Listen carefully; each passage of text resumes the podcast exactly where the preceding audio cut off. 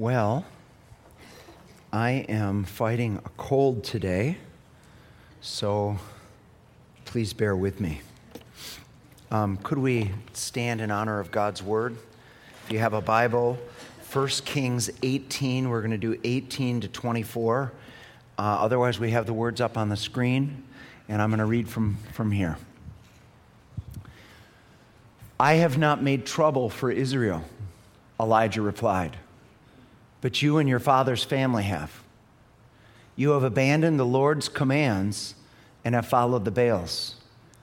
Now summon the people from all over Israel to meet me on Mount Carmel, and bring the 450 prophets of Baal and the 400 prophets of Asherah who eat at Jezebel's table.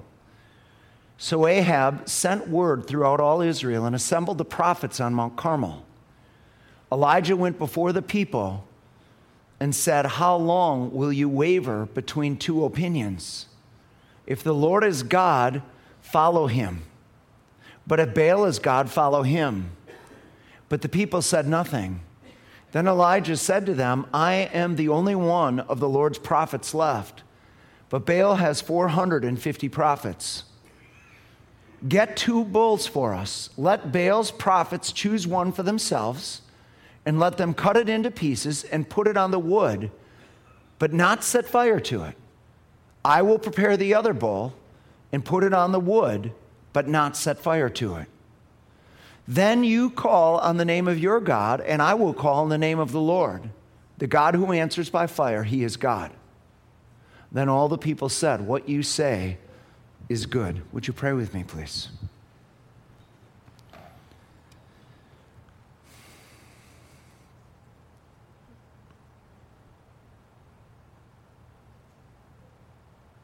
Lord, this has been the age old problem of your people standing between two opinions.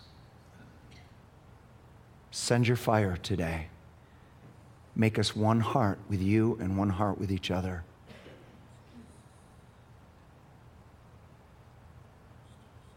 Please hide me behind the cross, behind this cold. Help us not be distracted so that we can hear what you're saying to each heart and to this church. Please, God, bless us, we pray. In Jesus' name. And everybody said, Amen. Amen. You may be seated. So, to bring you up to date, we're going through the story all the way through the Bible in 31 weeks. And last week we talked about the, when the kingdom divided, that that the first king of Israel was Saul, and the second king was David, and then the third king was Solomon. But Solomon, he was divided in his heart, and he got into idolatrous worship, and God's judgment was that the kingdom would be divided with his son. And so his son was Rehoboam, and during his time, 10 tribes were given to Jeroboam. And he went north. Rehoboam, Solomon's son, went south. And this is where the Bible becomes very confusing because up till this point, it's all, it's all been known as Israel. But now, the northern tribes, the 10 northern tribes, go by the name Israel, and the capital is Samaria. And they have two centers of worship idolatrous worship, one in Bethel, one in Dan. They've set up golden calves, Jeroboam has, to try to keep the people from going over to Jerusalem and going back to the other kingdom. He has set up his own worship system. So there's, a, there's an altar in uh, Bethel, there's an, uh, there's an altar in Dan, and this is the northern kingdom, Israel. The southern kingdom is called Judah. Even though there's two tribes, it's Judah and Benjamin, but Judah is much larger than Benjamin. So it goes by Judah, and then they start being called Jews instead of Israelites because of Judah. So today's message is called God's Messengers. Point one is who are God's messengers? And at this time in Israel's history, God's messengers were the prophets. Today, I want to talk about the northern kingdom called Israel. God sent nine prophets to them. The whole of the northern kingdom, it lasted in 930 BC, the kingdom split. It lasted for 208 years. In 722 BC, the, the 10 tribes, they're, called, they're known as the 10 lost tribes of Israel because they went into captivity never to return.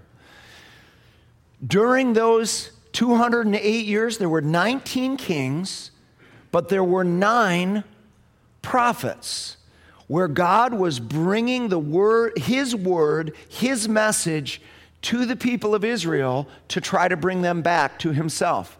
I want to look at some of those messengers. The first one, he is, he's unnamed, he's just called the man of God. And he comes right after Jeroboam sets up these two false altars with the golden calves on in the north and the south. And he comes and he gives the word of the Lord to Jeroboam. And he says, If you don't remove these altars,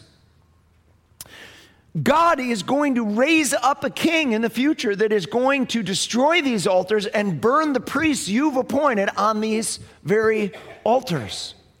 And here is Jeroboam's response in 1 Kings 13.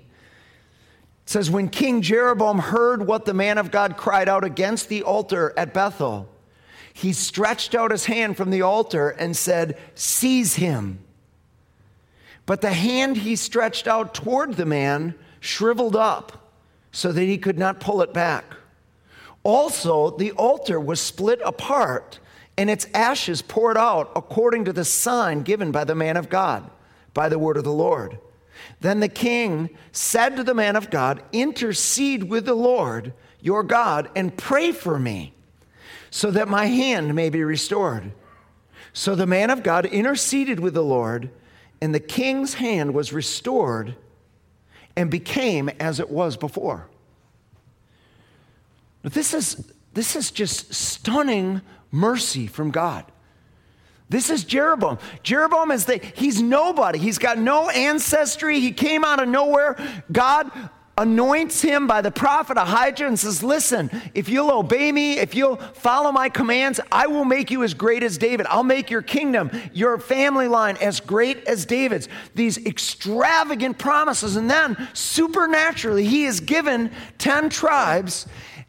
And then he rebels against God because of his own fear that he's going to lose his people. He builds these false altars. But it's not over then.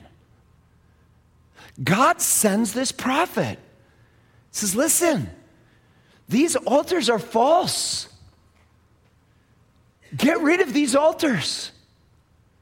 And instead of softening his heart, he hardens his heart and he says, What we're going to do, we're going to get rid of the prophet. I don't want to hear this. I'm going to do my own thing. We're going to, and he reaches out his hand and it shrivels up as he reaches it out. Do you see that this is the mercy of God? And the king says to the man of God, Pray for me. Pray for this arm. And of course, the man of God is thinking, He's going to repent now. Certainly, he's going to repent. This amazing sign. The altar splits in front of him. His hand shrivels up. This is the mercy and grace of God. This is a fresh start. He prays for the arm, and supernaturally, God restores it. And Jeroboam goes right on in his sin, right on in his idolatry. His son gets sick to the point of death. And him and his wife are just terrified. So he sends his wife, Mrs. Jeroboam, that's what she went by, he sends Mrs. Jeroboam to Ahijah, who is the guy that anointed him first, to find out what's going to happen with his son. But he tells her, you know, don't let him know that you're my wife. So dress up as somebody else and go to Ahijah and find out what's going to happen to the king's son. So he goes to the prophet's door. Now it's funny that she dressed up because Ahijah at this point is blind. Not only is he blind, but he also sees in the spirit. So she knocks on the door, and he, God's already spoken to him. He comes to the door, and, and he says, Mrs. Jeroboam, why this pretense? i have got bad news for you. And he says it I, I, have got bad news for you. The son, uh, when you return, that son will die. But that's only the beginning of the bad news. What's going to happen with your husband's family is horrific. God has ordained that He's going to completely wipe your family out. In fact, nobody's even going to be buried. Those that die in the city are going to be eaten by dogs, those that die in the country are going to be eaten by birds. The only one that will be buried is this son that's about to die. That's the only one that God has found some good in.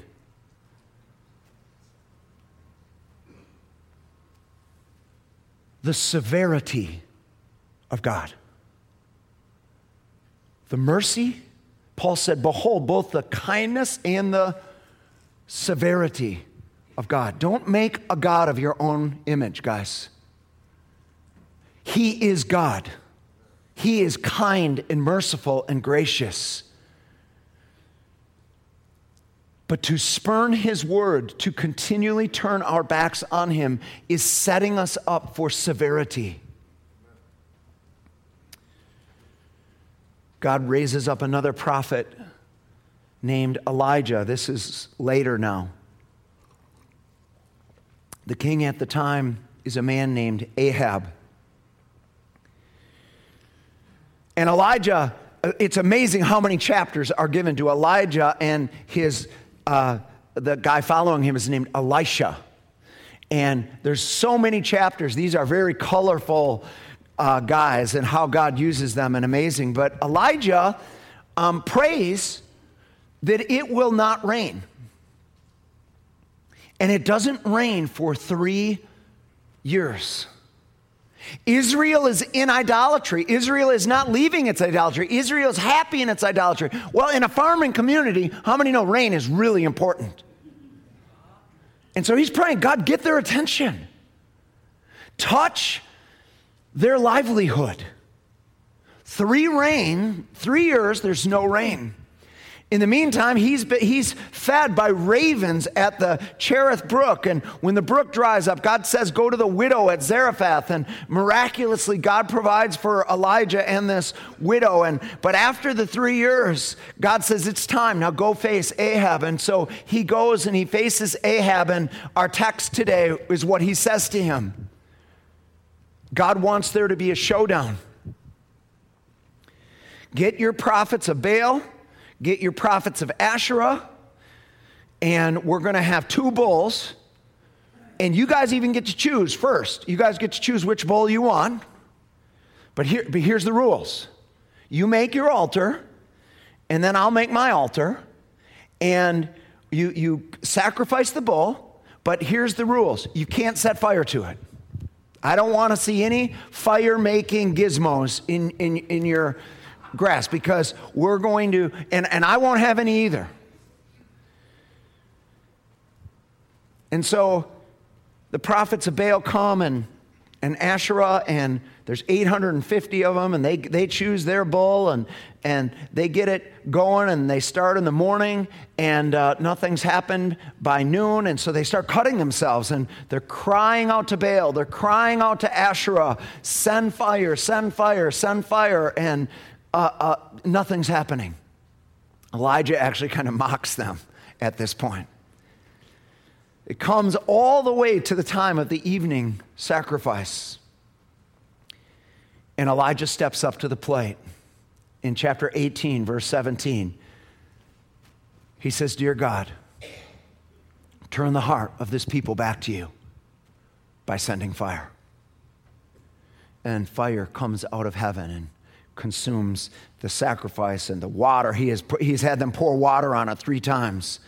And uh, the, the fire consumes it, and there's this tremendous showdown, and the people all say, The Lord, He is God. so he's got this servant, Elisha. And Elisha follows him everywhere, and it gets near the end of Elijah's ministry, and Elisha knows that Elijah's going to be taken, and so he's just following him everywhere. He will not leave, let him go out of his sight. And finally, Elijah turns to Elisha and said, What, what, what do you want? And he said, Here's what I want I want a double portion of your spirit. And Elijah had a lot of miracles, and everywhere he went, miraculous things happened. And Elijah says, you, you, You've asked for something difficult. However, if you see me when I go, you will get a double portion. And so he, uh, not long after this, uh, Elijah is taken. The chariots of God come directly from heaven. He's translated directly into heaven. He ascends into heaven. And uh, here's what it says in 2 Kings 2 13 and 14. Um, Elisha then picked up Elijah's cloak that had fallen from him and went back and stood on the bank of the Jordan. He took the cloak that had fallen from Elijah and struck the water with it. Where now is the Lord, the God of Elijah? He asked. When he struck the water, it divided to the right and to the left, and he crossed over.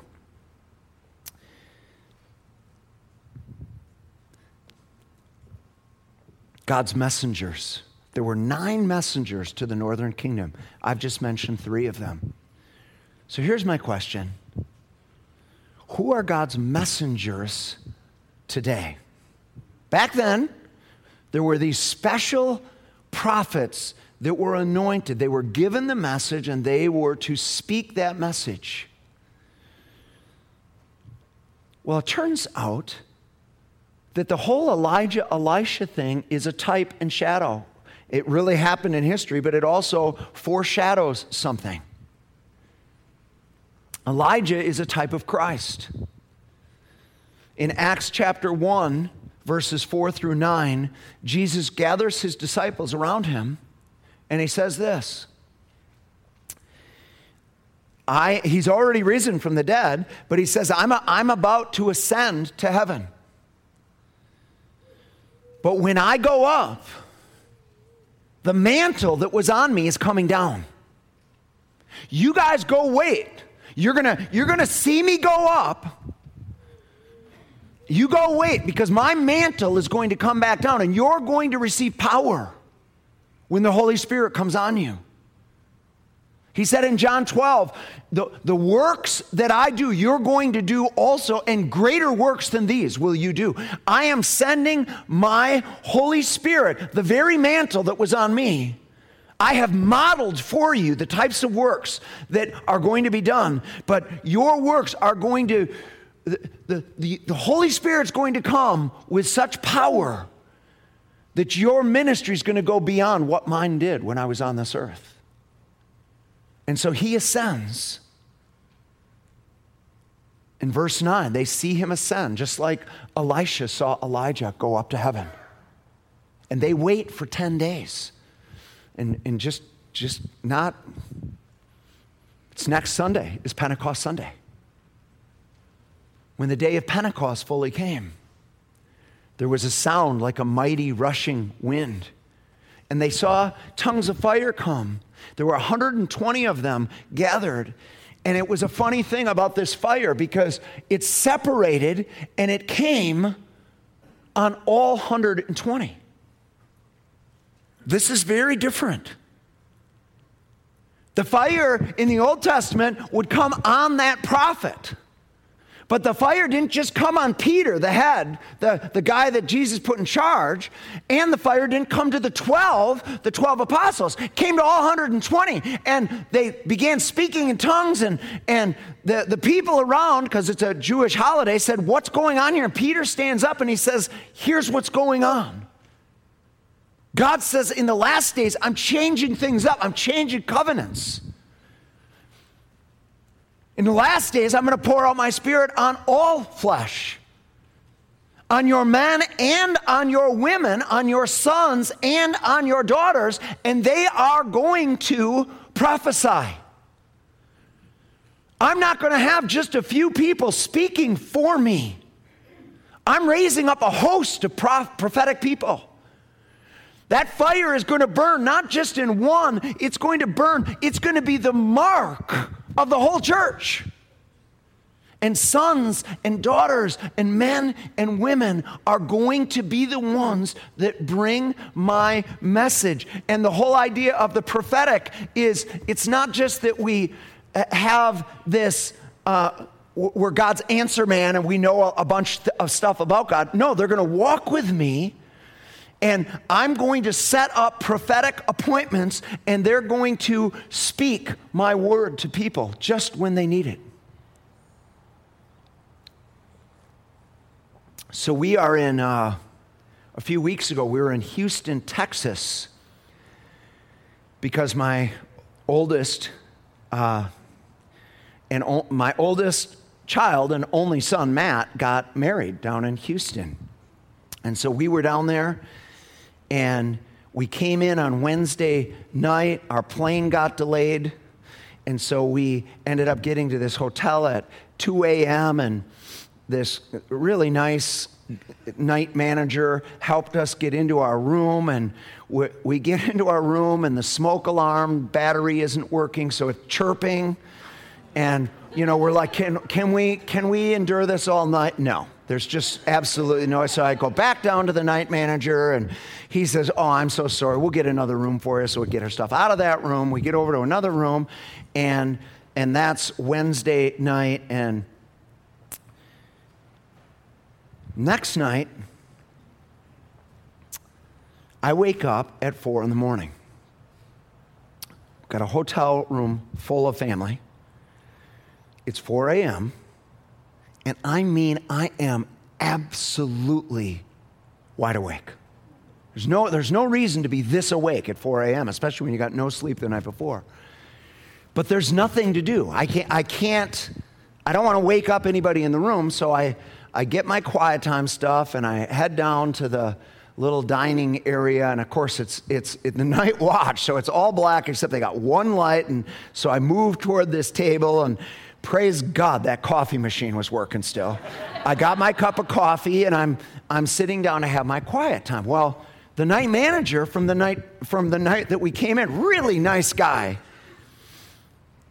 He comes over and with very little prompting, he starts telling his story. He's 35 years old, handsome African American guy, and he says, uh, he says, I'm in a new beginning. I said, tell me about it. He said, he said, uh, he said, I'm going back to, he said, I got a second job so I can go back to school and uh, my girlfriend and I have gone through a lot, but I'm, I'm trying to get my life together to get back with her, and, and I'm, I'm, I'm going after a new beginning. And he's got his name tag, his, his name is Lawrence. And I say, Lawrence, you're never going to get a new beginning without Jesus. Jesus, G, any effort you have, Jesus is wants to give us a new beginning. And this, this did not put him off at all. He wanted to hear more. And so we talked about, I took him through the, the questions. You know, did he know whether he was going to heaven? No, he didn't think so. Why did he think he was? And, you know, or, or didn't? And, and I take him through the whole gospel and, and, uh, it, it, and not only is he not put off, he, as I start sharing Jesus, he pulls up the chair. He sits right across from me, and, and I'm giving him the whole thing. And um, at, at, the end of the bridge illustration, there's three people, on, and one is this guy that's saying, Bah, I don't want anything to do with God. And I said, You know, this is one type of person in the world. They're going their own way, doing their own thing. They don't want God. And then there's this other person over here saying, Glory, that that they're not a perfect person, but they're right with God and they, they're trusting Jesus Christ, and, and that's that person. And the third person in the world is this one right at the door. And I said, Lawrence, if you had to say which one of these three you are, which one would you say you are? He said, Well, I'm, I'm the one, I'm, I'm the one right at the door.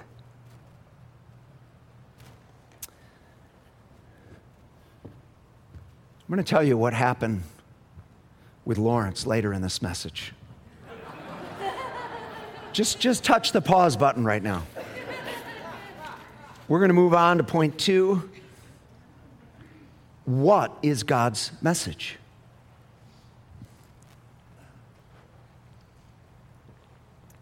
I'm going to cough, so just get ready for this. okay, that's over. First, we must make a decision to follow God.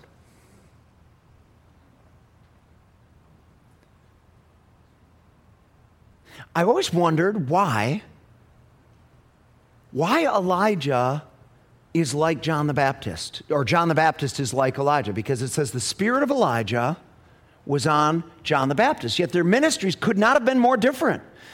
Elijah was known for all of his miracles. John the Baptist had no miracles. So, why is it the same spirit? Why, why are they alike? And here's, here's why both of them were used by God to bring people to a point where a choice had to be made. So here's what happens. Thanks, bro. Here, here's what happens with Elijah. He says, You guys are standing between two opinions. What, what are the two opinions? One, they love God. They love God and they, they follow God and they want to follow God and, and but they've got a second opinion and that's about Baal and Asherah and, and this is Ahab and Jezebel's thing and so to kind of get along in society you, got, you kind of have to also worship Baal and so they're, they're not all in for God they're not all in for Baal they're, they're in between they're in between opinions. And, and what he says is, you have to make a choice. To not make a choice in God's sight is a no. It's very hard for us to grasp that. We think if we haven't said no to God, we've said yes. That is not true. Not saying yes to God in his mind is no. And so he says, You have to make a choice. And what we see with Elijah is this unbelievable confidence. The God who answers by fire, he is God, and these guys are making their sacrifice and and they're working their hardest and he and Elijah's like maybe your God's on vacation. Maybe your God's in the bathroom. Maybe your God, I don't know where your God is, but he's clearly not here. I mean, why is he trash talking them? Why isn't he praying? Why doesn't he say, God, please, when I pray, God, please come? Because Elijah is absolutely convinced this has nothing to do with him. He's not asking the people to make a choice. God is. God's asked him to do this. God, let them know that you're turning your hearts, their hearts back to you. So send fire. And he prays that little prayer, and fire comes down from heaven, and it not only gets the sacrifice, but the water that he had had poured over it. Here's, here's Luke 7:30. But the Pharisees and the experts in the law rejected God's purpose for themselves because they had not been baptized by John.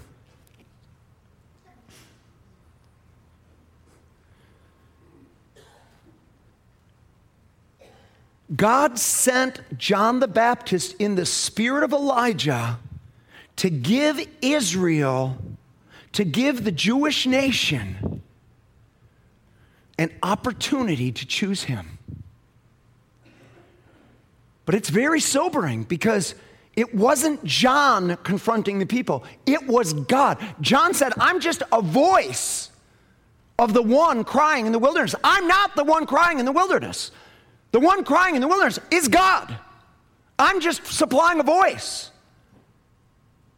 To say no is to say no to God. God is opening up an opportunity for you to repent.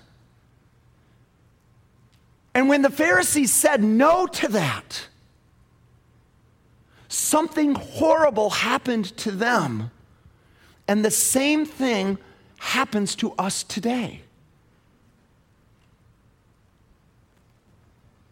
Hebrews chapter 3, verse 15, it says this Today, if you hear his voice, do not harden your hearts as they did in the rebellion in the wilderness.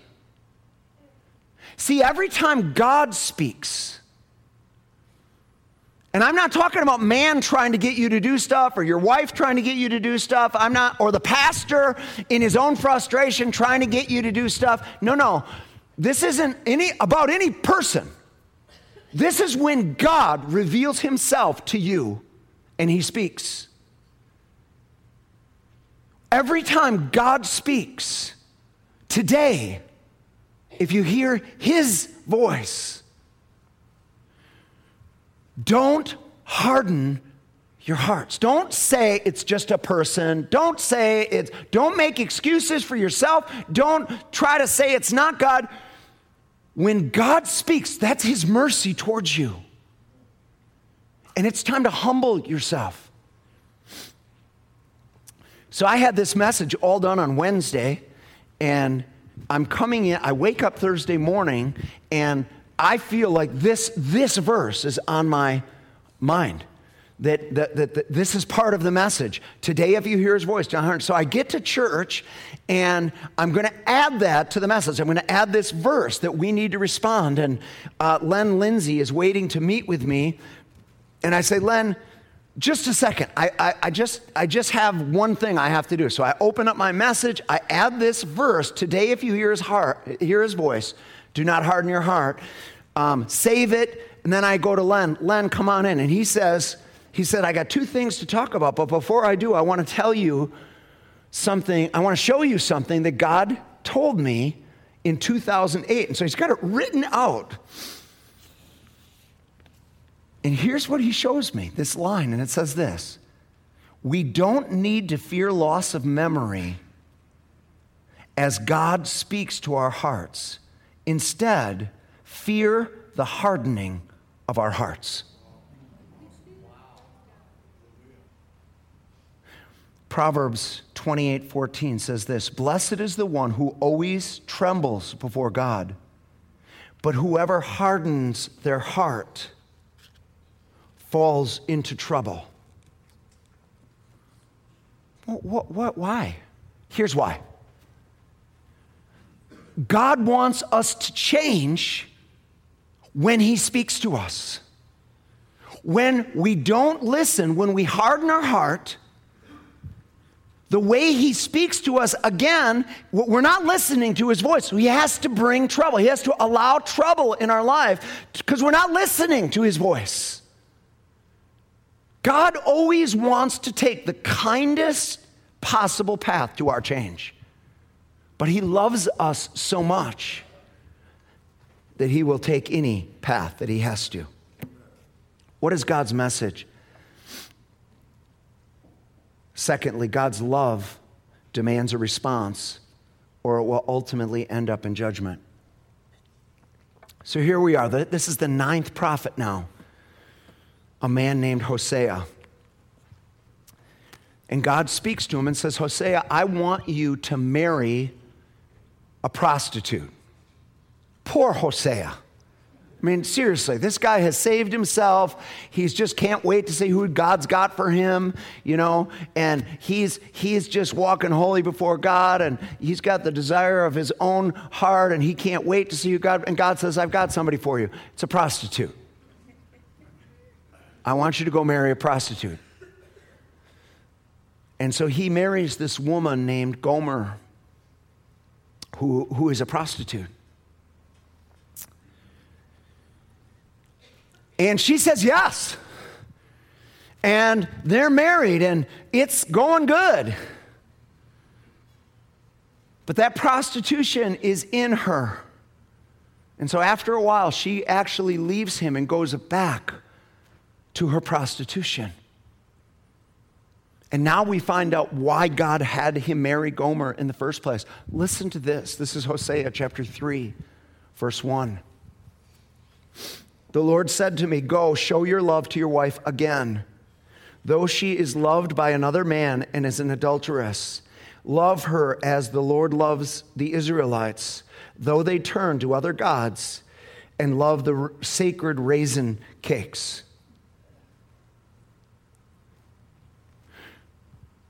So he goes and knocks on her door. She opens, thinking it's a client, and it's her husband. And he's not there to punish her, he's there to bring her back home.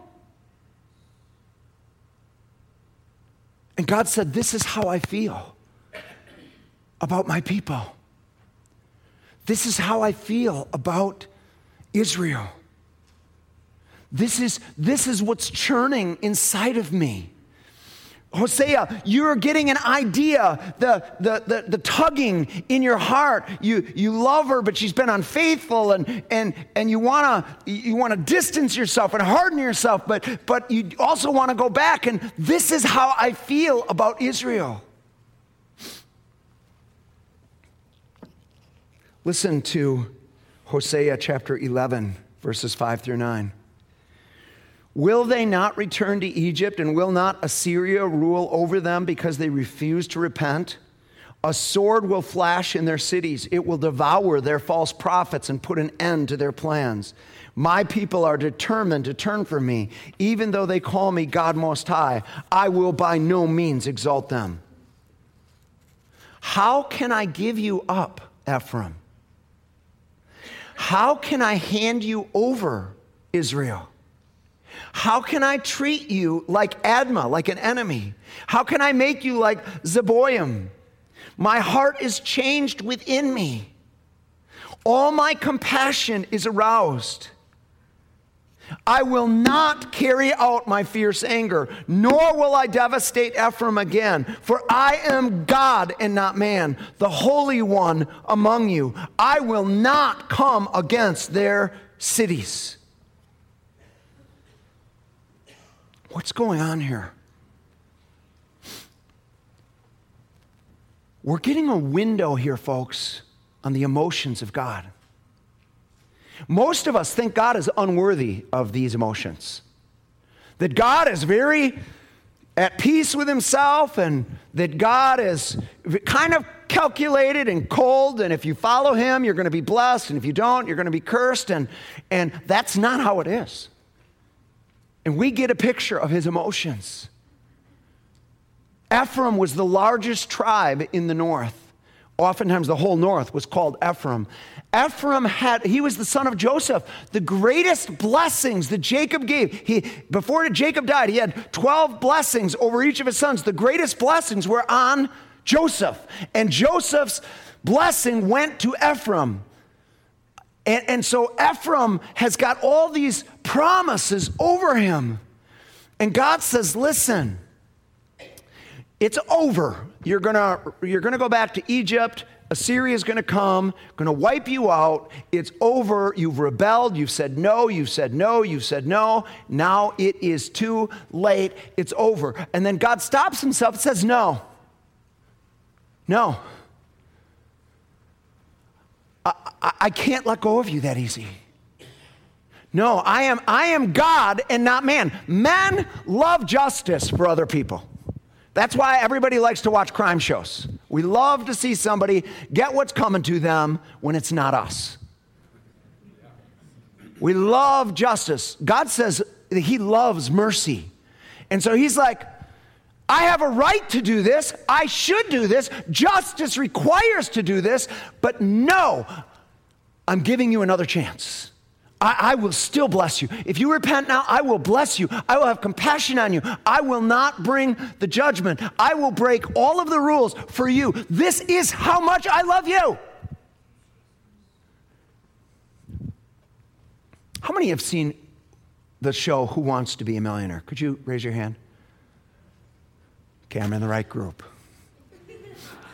there, there, it, it started out, it was a huge thing. Regis Philbin was the, the guy who wants to be a millionaire, and there were these questions. And, and then there was uh, Who Wants to Be a Millionaire India, Slumdog Millionaires, about who wants to be a millionaire in India, and became famous. And then they showed it like eight times a week, and everybody stopped watching. Anyway, um, but when it started out, it was just really exciting because Regis would, it, it, you would have these escalating questions to, to get to a million dollars, and you had four choices, and, but it was all or nothing. And so he would, he would say, what, what is your answer? And if you, you gave him which one it was, and then he would always ask this question Is that your final answer. You always got one last chance to change. And the higher it got, the longer that pause was. Is that your final answer? Because it's all or nothing. You go home with absolutely nothing, or you could go home with a million dollars. So I want you to, I want you to think about this. So let's say it's who wants to be a millionaire, and it's all the way up to a million dollars. And they've, they've chosen, you've chosen to go for the million dollars. I want all or nothing. And you answer A.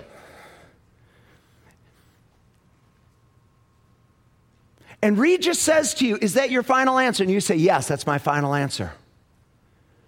And what if Regis at that point said, Listen, I really, really want you to win the million dollars. A is wrong. The correct answer is D.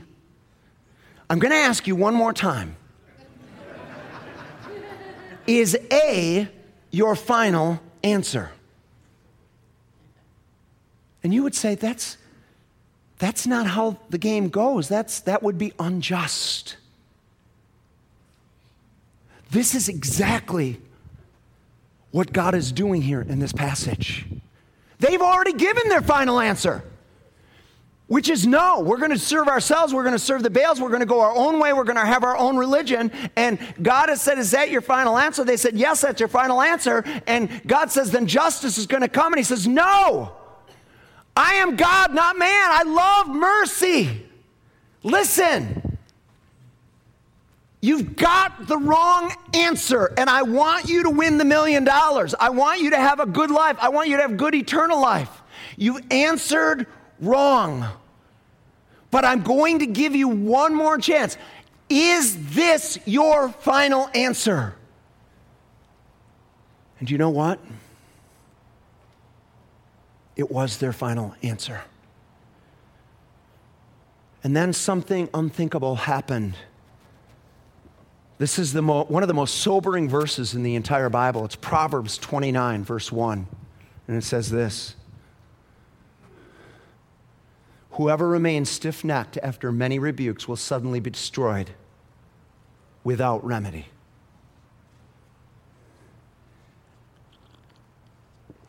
God comes and speaks, asks for a decision. You say no, or you just say not yet, not now.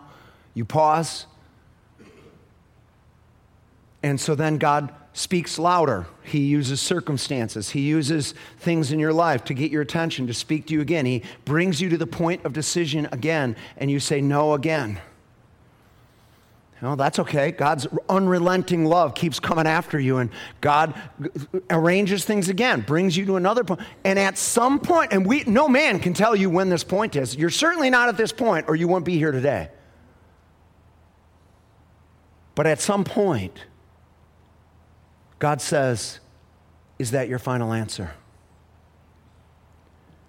And then you become hardened beyond remedy. There's, there, you're, you're lost at that point. You know what? We don't know what happened with Hosea and Gomer. They might have lived happily ever after. The Bible doesn't tell us. But we do know what happened with the northern kingdom. They were removed forever before God. So let's talk about, last point, the upper story today. First, let's finish with Lawrence. So Lawrence is sitting across from me. He says, Yeah, I'm the one at the door. And I said, Lawrence, um, God woke me up at 4 a.m. just to be with you right now. Here is the prayer to pray. I prayed this prayer to get a new beginning. This is how you do it. And I, am here to lead you in this prayer. He said, I, I don't think I'm ready. I said, What do you mean? He said, I, I have to clean myself up before I'd be ready for God. I said, Bro, I said, Do you, do you wash in the sink before you take a shower? and he smiled. And I said, This is how you clean up. Jesus is the Savior. You, no one cleans himself up for God. He said, I'm, I'm just, I just, I'm so glad that you shared this. This is so important to me. He said, I just, I just don't know if I'm ready to pray. And I said, Lawrence, when are you going to be more ready than right now? God is speaking to you right now. When are you going to be more ready than this? He said, I'll tell you what, I want you to write down the prayer. I said, All right, I'll write, I'll write the prayer. So I wrote the prayer down. I prayed for him. I shook his hand, and the lights went on because the lady was there to make breakfast in the morning. And God sovereignly reached out to this young man. My sister Katie came down. I told her what happened, and she said, Tommy, I got one more than a carpenter from, from Josh McDowell that I, I brought along that's supposed to go somewhere. And she said, I'm going to go get it right now. So she gets it, and I give it to Lawrence, and he's so grateful. And But I don't know. I don't know what happened with Lawrence. I don't know if he went on to pray that prayer or not.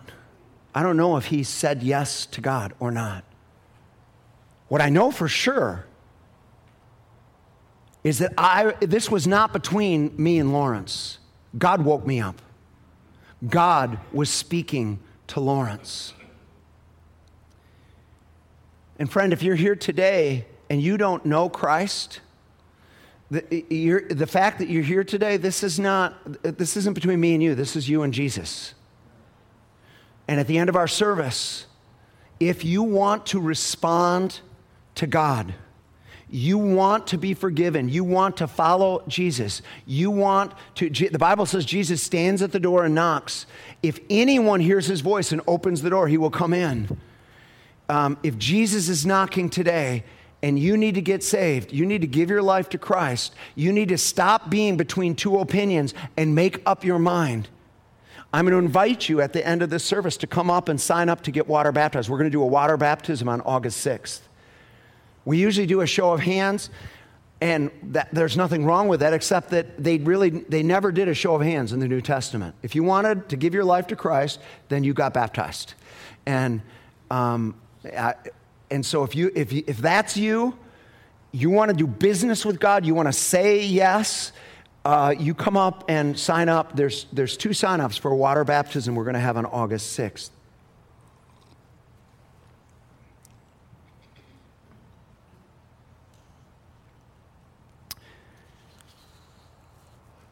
Here's our second group. This is the group that said yes to God just like Gomer said yes to Hosea's proposal. God, I'm in. God, I will follow you. And you meant it. But time has gone past. And just like Gomer went back to her prostitution, you've gone back to having two opinions. You haven't left Jesus, you just have a second opinion. And so you said yes to Jesus and you said yes to sleeping with your boyfriend. Yes to Jesus and yes to your addiction. Yes to Jesus and yes to whatever idol it is that consumes your life. And Jesus comes knocking. Here's Revelation 3 15 and 16. He says, I know your deeds, that you are neither cold nor hot. I wish you were cold. I'm about to spit you out of my mouth. This is the church. These are people that said yes to Jesus, and they were hot at one time, but they become lukewarm. And Jesus says, you, you used to need me. You used to recognize your need for me, but you become proud in your heart and say, I don't really need you every day. I've got just as much as I want, and you're doing your own thing. And just like Hosea was sent to knock on Gomer's door, this is where we have the verse in Revelation 3:20 where Jesus is knocking on the door. It's actually not the non-Christian. He's, he does knock on non-Christians too, but this is him knocking on a Christian's door and said, you, you, you said yes, but you've gone back to idolatry. You've gone back to immorality or prostitution of some sort. You are, you are in bed with the world, even though you said yes to me. And, and, the, and the proof of it is the fire's gone. Here's what James says chapter 4, 4 through 8. You adulterous people, don't you know that friendship with the world means enmity against God? Therefore, anyone who chooses to be a friend of the world becomes an enemy of God. Or do you think Scripture says without reason that he jealously longs for the Spirit he has caused to dwell in us? But he gives us more grace. That is why scripture says God opposes the proud but shows favor to the humble. Submit yourselves then to God, resist the devil, and he will flee from you. Come near to God, and he will come near to you. Wash your hands, you sinners, and purify your hearts, you double minded. So here's what's going on.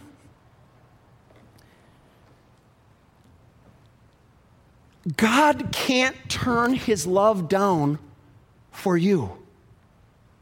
What happens is we get saved, we love Jesus, but then we kind of settle for this Christianity this kind of half in and half in the world, and, and we're like, this is good enough for me. But the problem is, he can't turn himself down. It's not good enough for him. It's not good enough that you're kind of in, that you're part in, that you're in once a week, that you're in a couple days a week, that you're in once in a while, that that's not good enough. He's got a burning heart. He's calling us out of double-mindedness.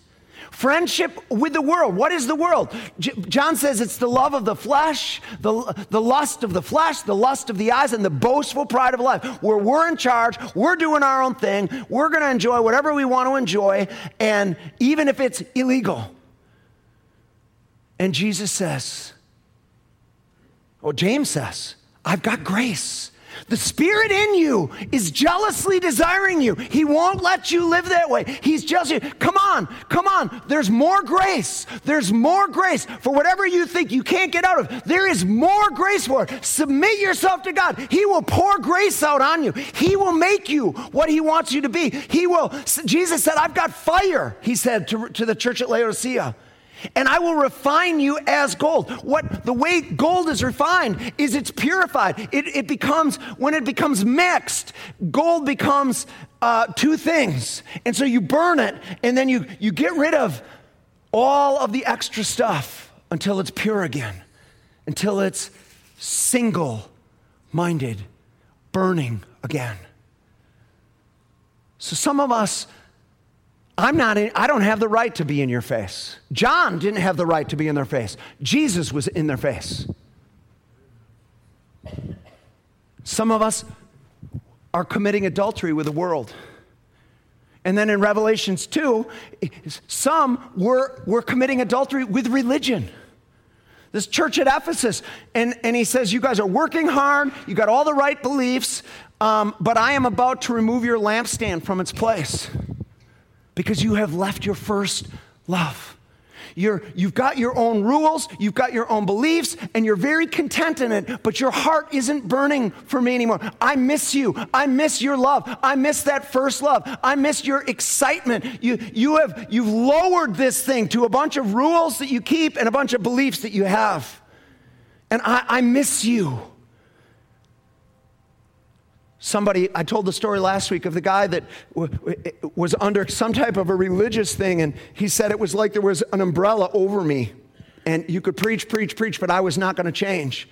And then one day God spoke to him and he said, I'm all in. And it, he said the umbrella changed to a funnel. He said, and ever since then, I've been on fire. And so, God, God is calling us out of worldliness, He's calling us out of religion. He's calling us into his burning heart. It's his kindness that calls us, that speaks to us. So I'm going to ask the worship team to come back. Could we stand together?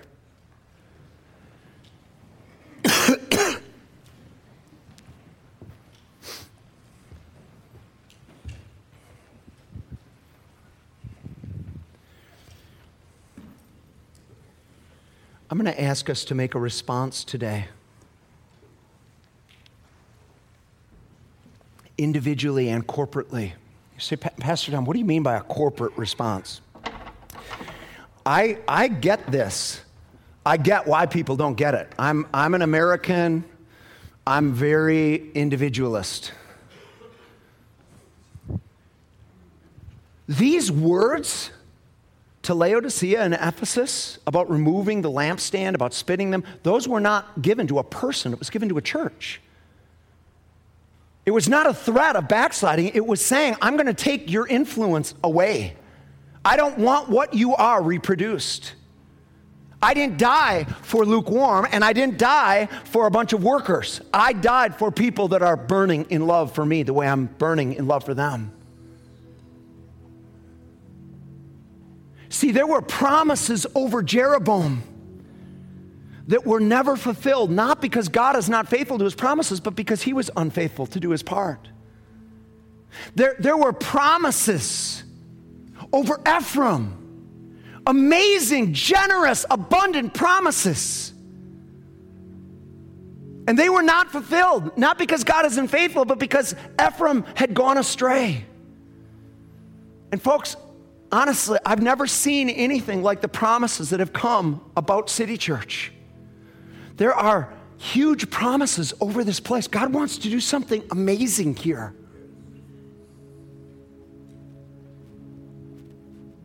But we need to, we need to say yes. We need to say yes as a church. Pastor Tom, how would we do that? I don't know, honestly. I don't know how. But I know that we need to. Like, how many of us would have to say yes for it to be yes? I have no idea. I have no idea what it looks like. Here's what I do know there are promises over City Church that have more to do than us just having a nice, comfortable life. Has to do with God pouring out a spirit and miracles happening and the nations being touched because of what happens here. And I, I just, there's fire in his eyes. He's asking for a response today. So here's how we're ending we're going to turn the lights down and we're going to turn the whole sanctuary into an altar. And I'm going to ask you to do business with God. If you need to get baptized, I want you to come up and um, sign up for water baptism. If you want to come down to the altar, it always helps me to come to the altar because it says movement, it says I'm all in. But you can make an altar where you are. All I'm asking is that we would talk out in the If you need to go, I understand that, but we're not going to dismiss the service. You're dismissed when God tells you you can, you can go, other than you have to get your children at some point. Bless you.